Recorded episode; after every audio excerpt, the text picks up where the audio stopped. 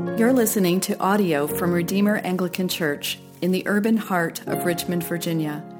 We are a parish committed to gospel formation for missional presence through seven essential practices telling the biblical story, embracing a new identity in Jesus, finding belonging in the church community, cultivating virtue through redemptive habits, understanding our context in this current cultural moment laboring in renewed vocations for the common good, and reordering our imaginations through beauty in the arts. To learn more about our church, visit redeemerrva.org.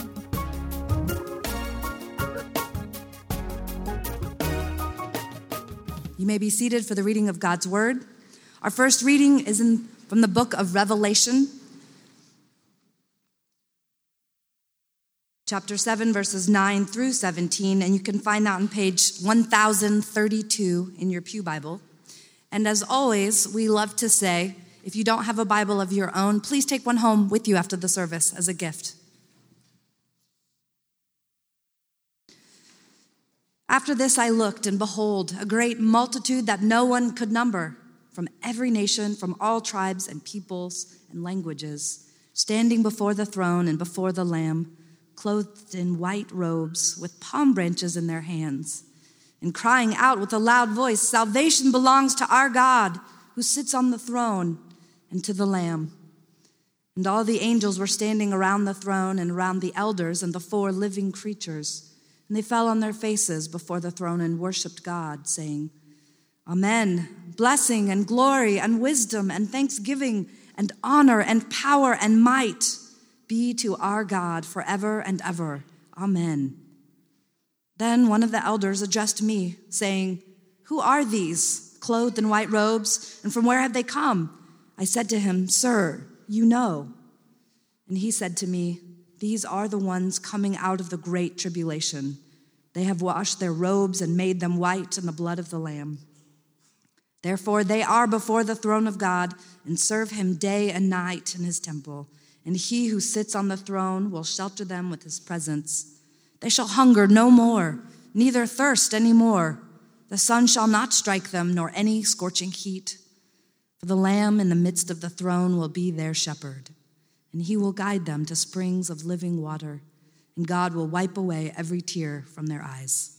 The word of the Lord.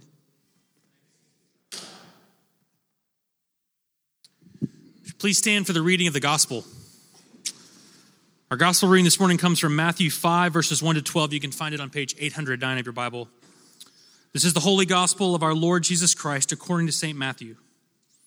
Glory to you, Lord Christ. Seeing the crowds, he went up on the mountain, and when he sat down, his disciples came to him.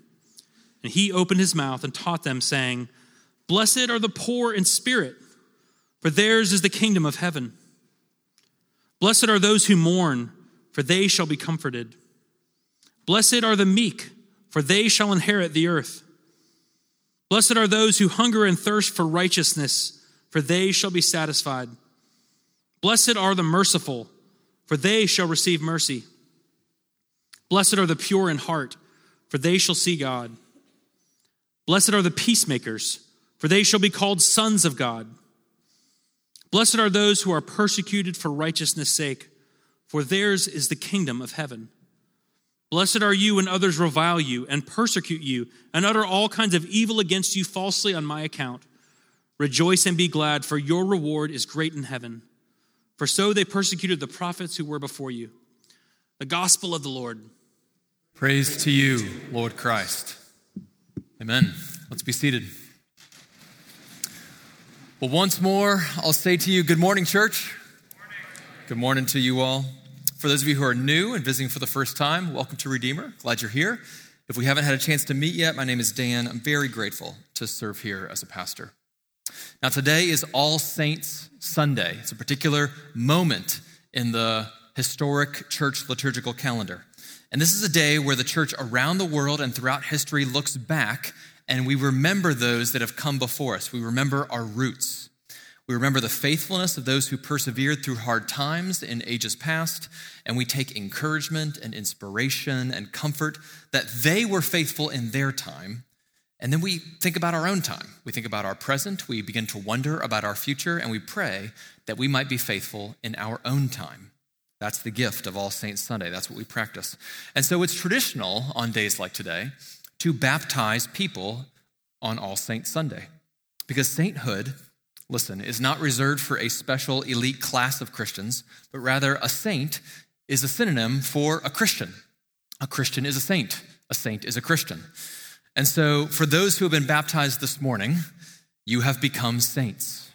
And the journey that lies ahead of you will be to live into your sainthood, which is just another way of saying to live into your baptism.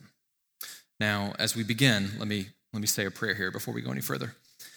Heavenly Father, I pray that right now the words of my mouth and the meditations of all of our hearts would be acceptable and pleasing in your sight. O Lord, our rock and our redeemer. Amen. So, one in four millennials would quit their jobs right now if it meant they could be famous. Do you know that? Uh, according to a recent poll. Uh, the same poll found that 33% would prefer to be famous rather than to be a doctor or a lawyer, which are kind of historically the two kind of top career choices. And when high school students, this is last year's poll, when high school students were polled on what they would consider their dream job, becoming a YouTuber or an Instagram influencer was in the top five for both boys and for girls. And if you are tempted to think right now that I'm just picking on millennials and Gen Z, then let's broaden our categories a little bit. When all adults of every age were polled, 50% said they would like to be more famous than they are right now. It would seem that we are a nation that is very interested in fame. And the numbers kind of bear this out as the number of famous people that our society produces is increasing year over year. You might think that in every society, there are only a certain percentage of people that even can be famous, and you would be wrong. Actually, the percentage is growing. The number, sheer quantity, and percentage of famous people is increasing. And I wonder if this contributes to a feeling, which I think a number of us have, which is do you ever feel like there are so many famous people that you're supposed to know and supposed to keep track of? And you keep finding yourself in conversations with people where they go, they like reference a song or an artist or a movie or a TV show, and you go, like I have to do, where I'm like, I don't know who that person is. And they go, You don't know? Right? And then you feel oh so small, right? Like you're way out of the loop for not knowing some like obscure indie artist that only played at Coachella, right? Do you guys not experience this? I, okay, come on. Yes, thank you. So, this is, I, I, think this is fascinating because nearly every study on fame and celebrity consistently reports that these things diminish one's quality of life, that fame and celebrity make you less happy. And I read a book last week that was written by a friend of mine, uh, Josh Sundquist. He and I were uh, friends and roommates in college, and he had his own kind of brush with fame. And the book that he wrote is called Semi Famous, which I think is very funny because that's actually how we have always described him most of our lives. Like, oh, Josh, he's my semi famous friend. So he's actually written a book now called Semi Famous in which he does this analytical study on what celebrity and fame do to a person. And it's funny and insightful. And if you're the kind of person who's tempted towards being famous, I would really recommend you read it. I think you'll, you'll find it helpful. In the book, he quotes from a, um, another study uh, called Film and Television Stardom, in which there's this chapter titled Celebrity Experience and the Phenomenology of Fame. Try saying that five times fast. Uh, and in that chapter, there's this paragraph, and I stumbled upon this earlier this week. It says, Developmentally, the celebrity often goes through a process of first loving and then hating fame, addiction, and then acceptance, and then adaptation to the fame experience. Becoming a celebrity alters the person's being in the world. Once fame hits, with its growing sense of isolation, mistrust, and lack of personal privacy, the person develops a kind of character splitting between the celebrity self and the authentic self as a survival technique in the hyperkinetic and heady atmosphere associated with the celebrity life. Later in the same page. Yet, while the celebrity experiences many negative side effects of fame, the allure of wealth and access and preferential treatment, public adoration, and, as one celebrity put it, membership in an exclusive club keeps the famous person stuck in the perpetual need to keep their fame machine churning. Uh, Emily Dickinson wrote a poem called Fame is a Fickle Food, and she, she has this to say Fame is a fickle food upon a shifting plate whose table once a guest, but not the second time is set, whose crumbs the crows inspect, and with ironic caw, flat past it to the farmer's corn. Men eat of it and die. That poem got dark real fast. I was reading that alone in my office earlier this week, and I was like, oh my goodness, this kind of starts out sort of interesting and then ends real cold. Another former child uh, movie star has, has this, which I think is even darker. She says, I've been addicted to almost every substance known to man at one point or another, and the most addicting of them all is fame. So, being a celebrity is both desirable and painful and addicting. We want it, it hurts when we have it, but we can't let go of it. And you might be thinking at this point, like, okay, this is all very interesting, Dan, but you know, but I'm not famous. I'm not a celebrity. You know, so what does this have to do with me? I'm not even likely to become a celebrity. Well, let's let's think about this a little more carefully together. Historically, in an agrarian society, and remember, up until the 1700s, 98% of the world lives agrarian means they're uh, farmers. Up till that time in history, you would only ever interact with between 100 to 150 people total in your life. Meaning, by the time you die, you've only ever met 100 to 150 people. That's the normal human existence up until the 1700s in an agrarian society. 100 to 150, that's a manageable number of relationships. Within that 100 to 150, you've got immediate family and relatives, a few close friends, maybe some neighbors, maybe some acquaintances, maybe some enemies thrown in there just to keep things interesting, right? But that's all the people you know. The average person today, if they live in or around a city and they live to the average human life expectancy of 78 years, how many people do you think you meet and encounter? 80,000. So, is that a manageable number? If, if you are online and you encounter people on the internet, that 80,000 number climbs into the millions. So, no matter how extroverted you are, the numbers become unmanageable. And at this point, it's just important to note part of the exhaustion of being a celebrity is having more people know you than relationships you can manage. So, the celebrity feeling, that fame feeling, is a feeling of being like there's not enough of you to go around, that the world has more appetite for you than there is of you. It's, as Bilbo Baggins put it uh, in Lord of the Rings, feeling thin, sort of stretched, like butter scraped over too much bread, right?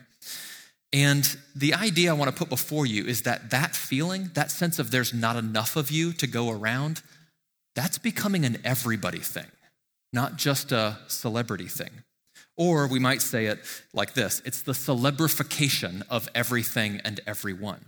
Most people experience some of these celebrity dynamics, these fame dynamics. Andy Warhol, a number of years ago, said famously, uh, In the future, everybody will be famous for 15 minutes. And I wonder if we might put a spin on that and say, actually, in the future, everyone will be 15% famous. That's about how it feels. Now, how did we get there? Why, why does life feel this way? Well, consider this. There exists within every human heart traces of a virus called narcissism. And this, the word narcissism comes from the Greek myth Narcissus, written by Ovid. If you're not familiar with that story, it goes something like this Narcissus is this handsome young man who spurns the love of a wood nymph named Echo, and as a punishment, he is cursed by Nemesis, the goddess of revenge, and the curse is that he will never be loved by the one he falls in love with. That's the curse. Now, later in the story, Narcissus is thirsty. He finds a pool of water in the forest. He bends down to take a drink, and when he does so, he sees his own reflection. He doesn't realize it's himself, and he falls deeply in love with that image. And he realizes that if he leaves the pool of water, the image is going to disappear, so he can't leave and the fires of passion burn within him until he melts and becomes a golden flower. So, what's the theme of the story? There's self love, there's self worship, there's egocentrism. These narcissistic qualities already exist inside every human heart. Certainly, in some people more than others, that's for sure, but all of us are infected with that virus. Some of us have indulged it and fed it, and so it has swollen and grown. Others of us have starved it, mortified it, and so it's diminished and shrunk, but everybody's got it. And along to humans with narcissistic hearts comes the Industrial Revolution in the 1700s, moving people from the farmland into urban areas where people can work in factories. This puts people in close proximity with each other. And most of the people with whom you're in close proximity to are friends and allies or competitors. Mostly competitors. Still got some friends, but mostly competitors. So now you're interacting with lots and lots of people who are not actually for you, who may even be against you. And along then, a few hundred years later, comes the digital revolution. We are in the midst of that right now, right? We're living through a, a, a, culture shift equivalent in scale, some have even said surpassing in scale, to the industrial revolution. We're living in the, in the digital revolution age, moving people from the physical world to the digital world of screens. And these two revolutions have transformed the way human beings live and move and exist in the world. And they are uniquely tailored, think about this, to feed the cancer of narcissism. Because in the Industrial Revolution, we are brought into close quarters and competition with each other. We know more people than ever before, but many, if not most of the people we know, are not for us, but perhaps against us. They're at least competitors to us. In the digital revolution, our encounters with others are exponentially multiplied while, and that word while is important, while our personhood is reduced to an image on the screen. So you have an unmanageable number of relationships, more relationships out there than you can handle, and more people who want things from you than needs you could ever meet, all while interacting with those people via a kind of digitally mediated image. This feeds the narcissistic impulse. This, this means that the basic human questions become questions like Do you love my image? Do you love what you see when you look at me? Don't you like me? Don't you approve of me? This is why so many of us do not only want to be famous, but anxiously feel the need to be famous in order to feel significant. All of a sudden, becoming a real person and being famous got linked, right? Now, that's all just the big setup. Today is All Saints Sunday. We're playing dress up in robes. We're baptizing with water. We're talking about something hardly anybody talks about anymore, which is the, the, the life of being a saint. What do these two things have to do with each other?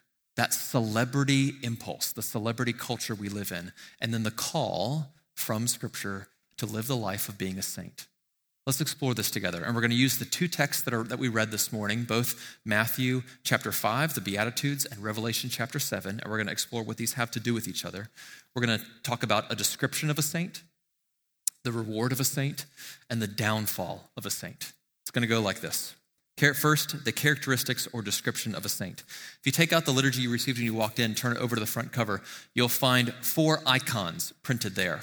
These were drawn by our own Ben Lansing, who's a member of this parish and actually helped start Redeemer back in the day.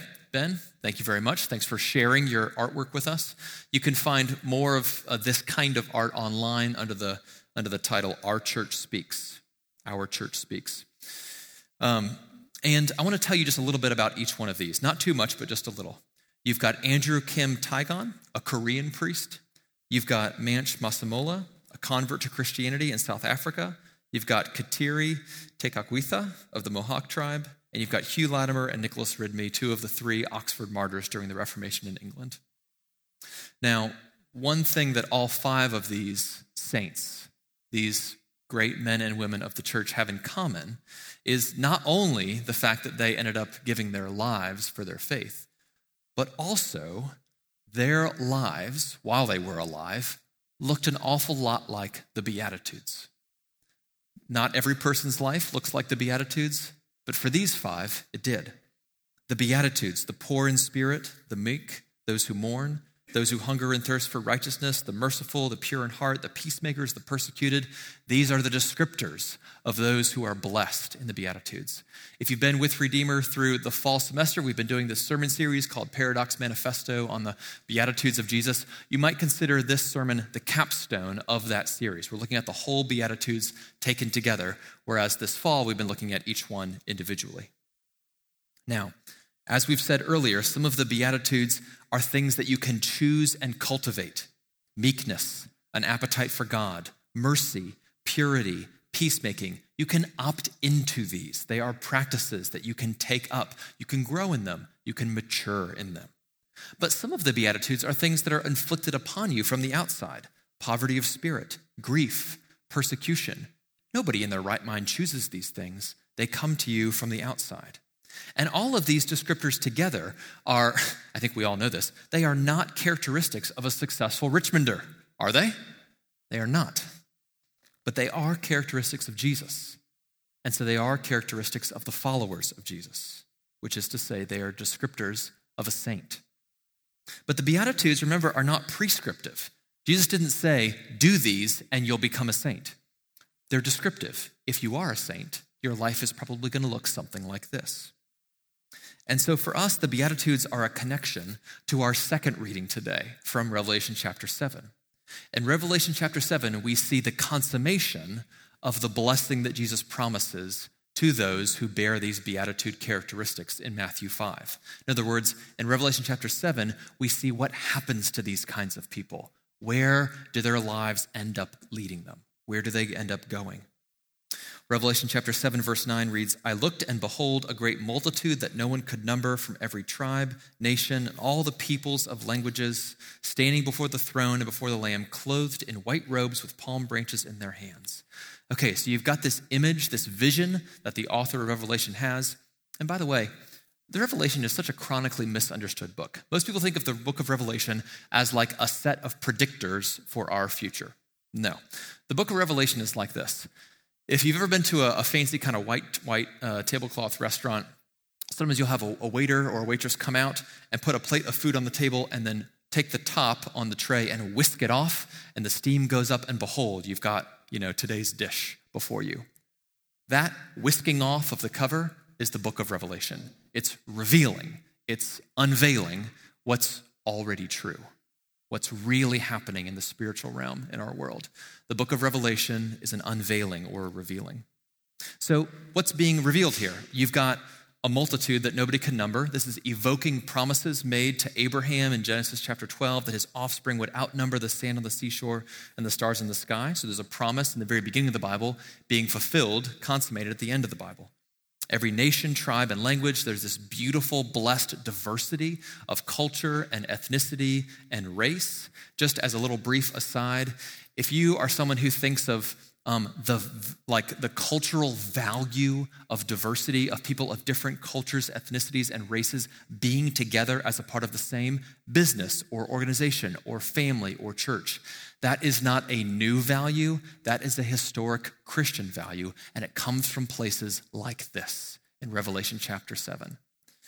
And we don't think of that kind of language as scandalous today. We think of it as, well, of course, isn't that desirable? But we show our cards when we think that, that we are actually living in a moment that is haunted by the church, even if most people are not followers of Jesus anymore. This value was not native to the people in the original audience, the people who would have first read this, but it is native to us now, and that's because of the long, slow work of the church towards diversity throughout history. This last image of white robes and palm branches, this is a victory feast, a celebration for the end of war. In other words, this is not an army that's assembled. These are people assembled to celebrate the end of armies, the end of war. In verse 13, I love this. I love the humanity of the Bible. The person, the poor, that poor soul that is actually having this vision, uh, asks a very normal human question. You know, if you and I were there in this particular moment and we had this vision, would we stand there and just kind of go, oh, yeah, I know what this is about. Totally understand it, no questions, right? No, we would be there, we'd be going, what is going on? Who are these people? What's happening? And that's exactly what the author says. What's going on? What's happening? Who are these people? And the answer that's given to him is these are the ones coming out of the great tribulation. Another way to say it would be these are the ones who have gone through the long time of suffering. They've suffered. They've been beaten up and dragged around by the world, but they've been made clean and whole in Jesus. So, what do we have here? In the Beatitudes and in Revelation, we have two compatible, interlocking descriptions of the saints.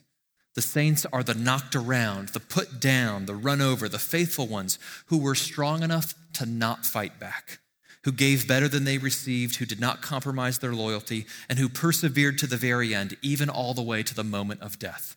That is the description we have here. In Matthew 5, Jesus describes the life of a saint. Here's what it's going to feel like, here's what it's going to sound like. In the very end, we have the blessing that Christ states or declares consummated. They truly are the blessed ones.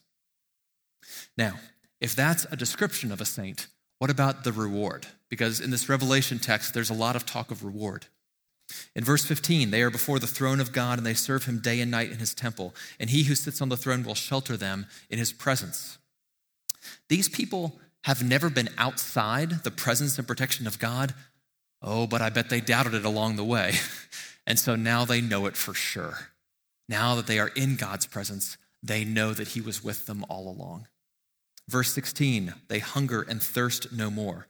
The life of a saint is physically and emotionally rough, it's uncomfortable. And in this life, the saint knows the comfort of God's presence even in the physical pain, and it gives them endurance to make it to the day when the pain finally goes away. They finally make it, and they're finally at rest.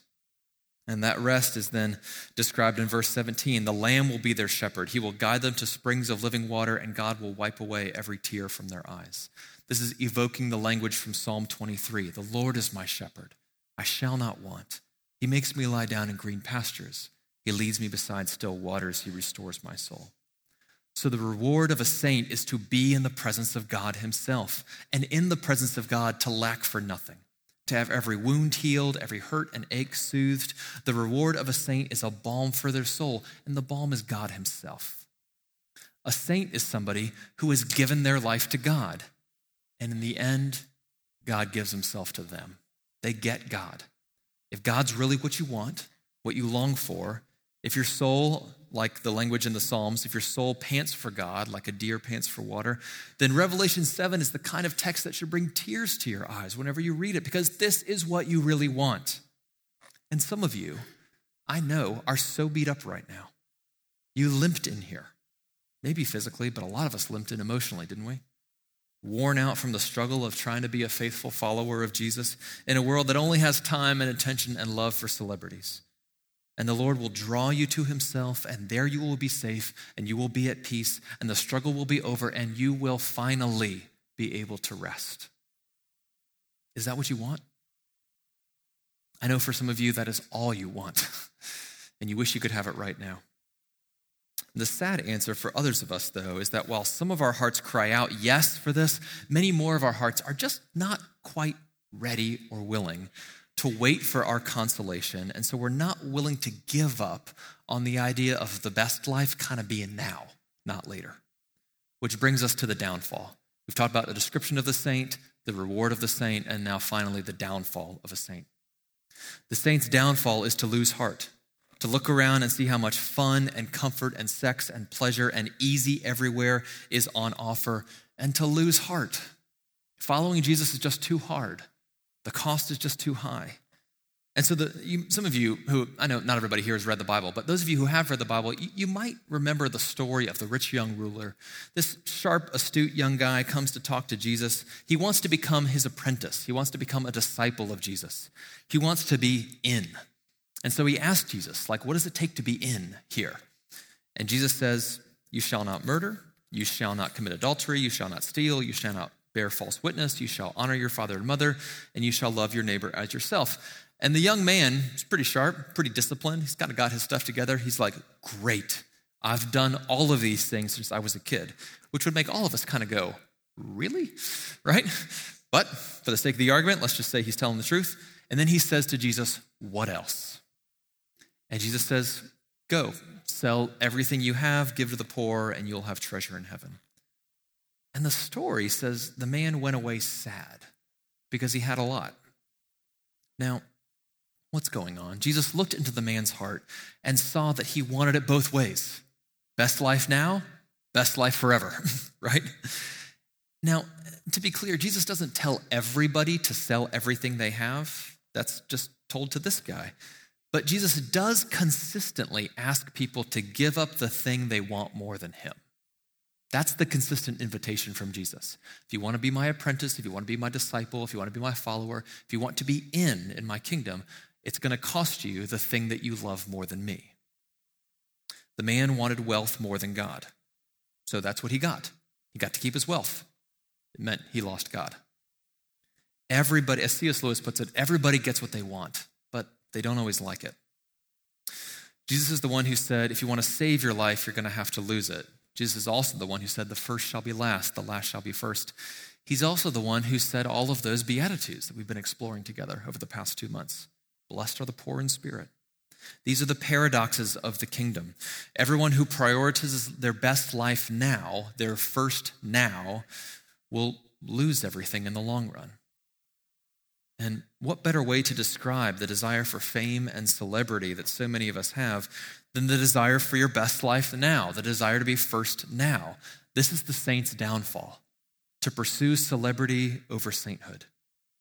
And there are many, many people, listen, who are not famous, who are pursuing the celebrity life, right? So I'm not, I'm not just talking about the people who successfully have become celebrities and become famous. I mean, everybody who's trying everybody who sees that life and feels that, that just that tug or that narcissistic dragon inside of you rears its head for a moment. And of course, it's true that there are tons of people who become famous celebrities who actually never wanted it in the first place, right? And equally, there are lots of people seeking fame and fortune who are failing to achieve it. So let's just kind of be clear here. We are not bashing celebrities. That's not what, if you go home and you're like, hey, the sermon today was basically a takedown argument against Taylor Swift, no, that's not what this is, right? No, rather, we're talking about the inner dragon of narcissism that hungers to be recognized and loved and adored and celebrated, maybe even worshiped. How, and so, a pertinent question that you might ask coming out of this might simply be how do you define a successful life? What does it mean to live a successful life? The curse of, Narciss- of Narcissus, you know that Greek myth? The curse of Narcissus was that he would never be loved by the one that he fell in love with. That is the dead end of celebrity. There will never be enough self love or others' love to fill the emptiness inside of you. And the more you try to fill your emptiness with fame, the more acutely and painfully you will feel empty. And this, listen, this is the consistent testimony of every single celebrity who's really made it and then later in life has reflected and looked back on what their life was actually like. They reached the treasure at the end of the rainbow and the box was empty. That's the story. Now, if that's where we are, if this is if this is if this really is the world we live in, if as people smarter than me have said, we're living in this in the age of the celebrity, and if this kind of like need to be adored really is inside every one of us, but if we actually get what we want, what we want, what we're hungering after, then we'll find out that it, there's emptiness there too. Then where do we go? What do we do? You know, the counter to the allure of celebrity is not is not what you, what some of you who know me think I'm probably going to say next. Those of you, if, if we're friends and we've known each other for a while, here's what you think I'm going to say. You think I'm going to, you think I'm going to say, we need to disappear into obscurity, become a Luddite, delete all of your social media apps, reject the industrial revolution, reject the digital revolution, become a farmer, move to the country, and just go full Wendell Berry on the situation, right? Like, yes, the kind of things that I tend to Google at 2 a.m. in the morning are like, what large tracts of land are for sale, like where nobody can find me, right? I feel it too. But no, that's not where we're going. No, the counter to the allure of celebrity is love. If you are truly and completely loved in the messy, boring, out of shape, unproductive person that you are right now, that I am right now, then you don't need to project a glamorous image of yourself to garner admiration from other people. You don't have to. If you are truly and completely loved, then you're already enough right now. And if you're already enough, then you can be content no matter what the circumstances are. And listen, Jesus is the embodiment of God's true and complete love that has come looking for you. You didn't earn it. You didn't impress God. You didn't fool him with your performance. Jesus sees right through your act which is so terrifying, isn't it? All of us posture. All of us has have the image of ourselves that we present to other people, the self we would like other people to believe is real. And Jesus sees right through the act, which is scary. But rather than shame us, he loves us. And the experience of being truly known and truly loved will absolutely change you. It'll transform you. This is why baptism changes you and transforms you. Baptism is being soaked in the love of Jesus. Baptism is love poured out over you as the water is poured out over you. Baptism is love sealing you with the oil in the shape of the cross on your forehead. And so, if you are baptized, then you have encountered the love of Jesus, which means that you no longer have to chase celebrity or fame or adoration from followers because you are already enough.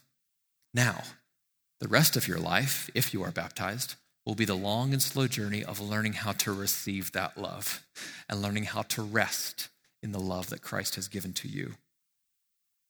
Now, what we're going to do is we're just going to conclude here with a couple practices of resisting celebrity and pursuing sainthood. Okay? Here's the way forward. Some practices that we might implement this week.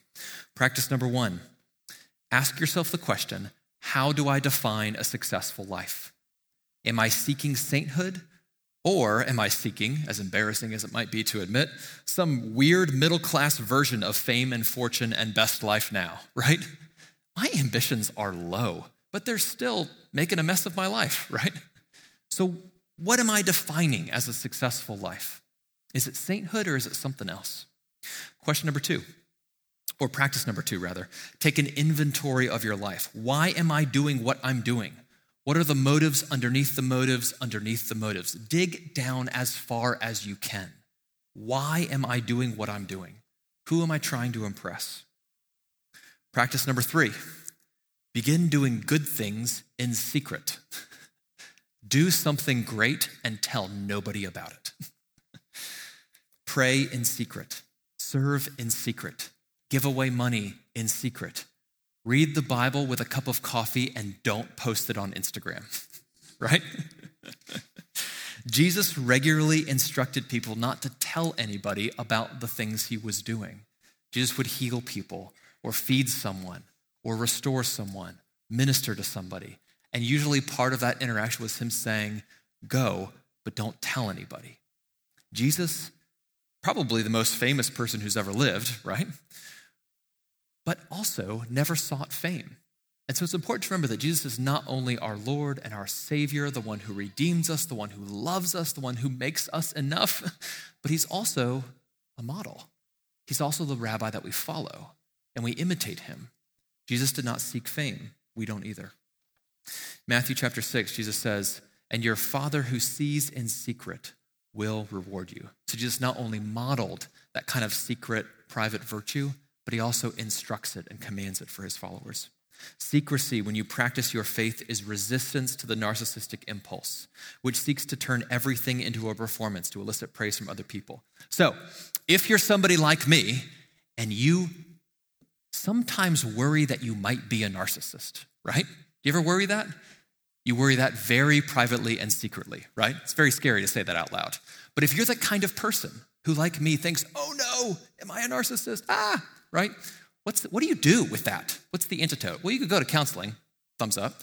Also, you can begin to practice virtue in secret as a way of habituating yourself out of some of that narcissistic impulse. Some aspects of our faith we practice in public practices of belonging with others, practices of worship, practices of vocation. Like these are things we do together. Here we are. We're doing something corporately, publicly together right now. But then there are other parts of the Christian life that are best practiced in secret, especially virtue. Now, fourth and finally, pray for those who are famous and don't seek to destroy them. Pray for those who are driven to be successful, to achieve, and don't shame them. Because think about it. Have compassion on those people who feel so unloved that they must try to convince the world to love them. The cruelest thing that you could do as a Christian would be to be unloving towards them. that will only drive them further from the only one who can help them, from Jesus, the only one who will love them completely. So be like Jesus towards them, love them, pray for them, and perhaps in encountering your love, that person might give themselves to Christ and find rest for their souls. Let's end like this. Smarter people than me have called this time in history the age of the celebrity. And my own spin would be the celebrification of everything and everyone. We must all deal with the fame dynamic and the desire to be famous and adored and admired and praised. We all must deal with that inner dragon of narcissism. And the only antidote to the that works, the only antidote, the only cure that's actually effective is the love of Jesus. Jesus who came to us, who died for us, who was raised to new life for us, Jesus who baptizes us, who sustains us, and who is bringing us to God at the end of all things. And so through Christ's love, you are saints. You are saints. And so thank God you don't have to be a celebrity. Let's pray. Heavenly Father, thank you for coming to us in love and in your love making us to be your saints. Would you please help us to resist the impulse and the need to be adored and admired by others and instead rest secure and content in you? Thank you, Lord Jesus. Amen. Thank you for listening. To connect with our team or to learn more about our church, visit redeemerrva.org. We look forward to knowing you. Go in peace.